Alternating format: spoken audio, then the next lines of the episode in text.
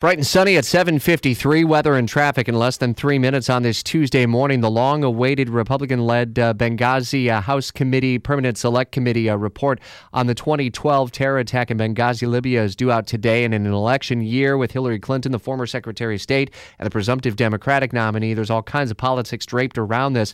Uh, we're starting to peel away some of the layers of the onion and some of the early takeaways. Uh, WOKV's uh, Dorey Scheimer in our Washington bureau. Any damning indictments against Hillary Clinton in this? This one in the early uh, onset of what you're reading through?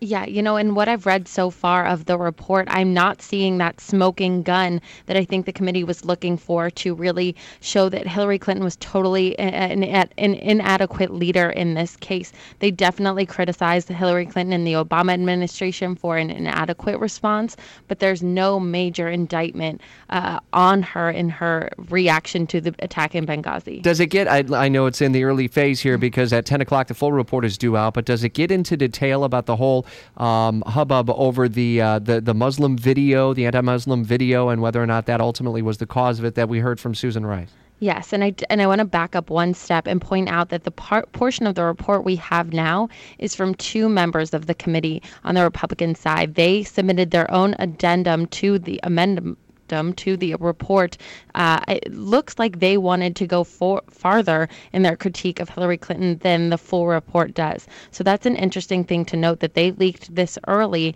uh, maybe to be more critical of the Obama administration. And it does go into that timeline of when Obama administration officials were talking about the video in the hours after the attack the next day on the Sunday shows who exactly briefed Obama administration officials on those talking points and why they did that. It's going to be a huge driver of talk radio through the day today. The actual release due at 10 o'clock this morning, so plenty of ground to cover during Rush Limbaugh noon to 3, Hannity 3 hours, uh, 3 to 6 this afternoon. WOKV's Dorey Scheimer and our team in Washington will be working to update the story for you as well at WOKV.com.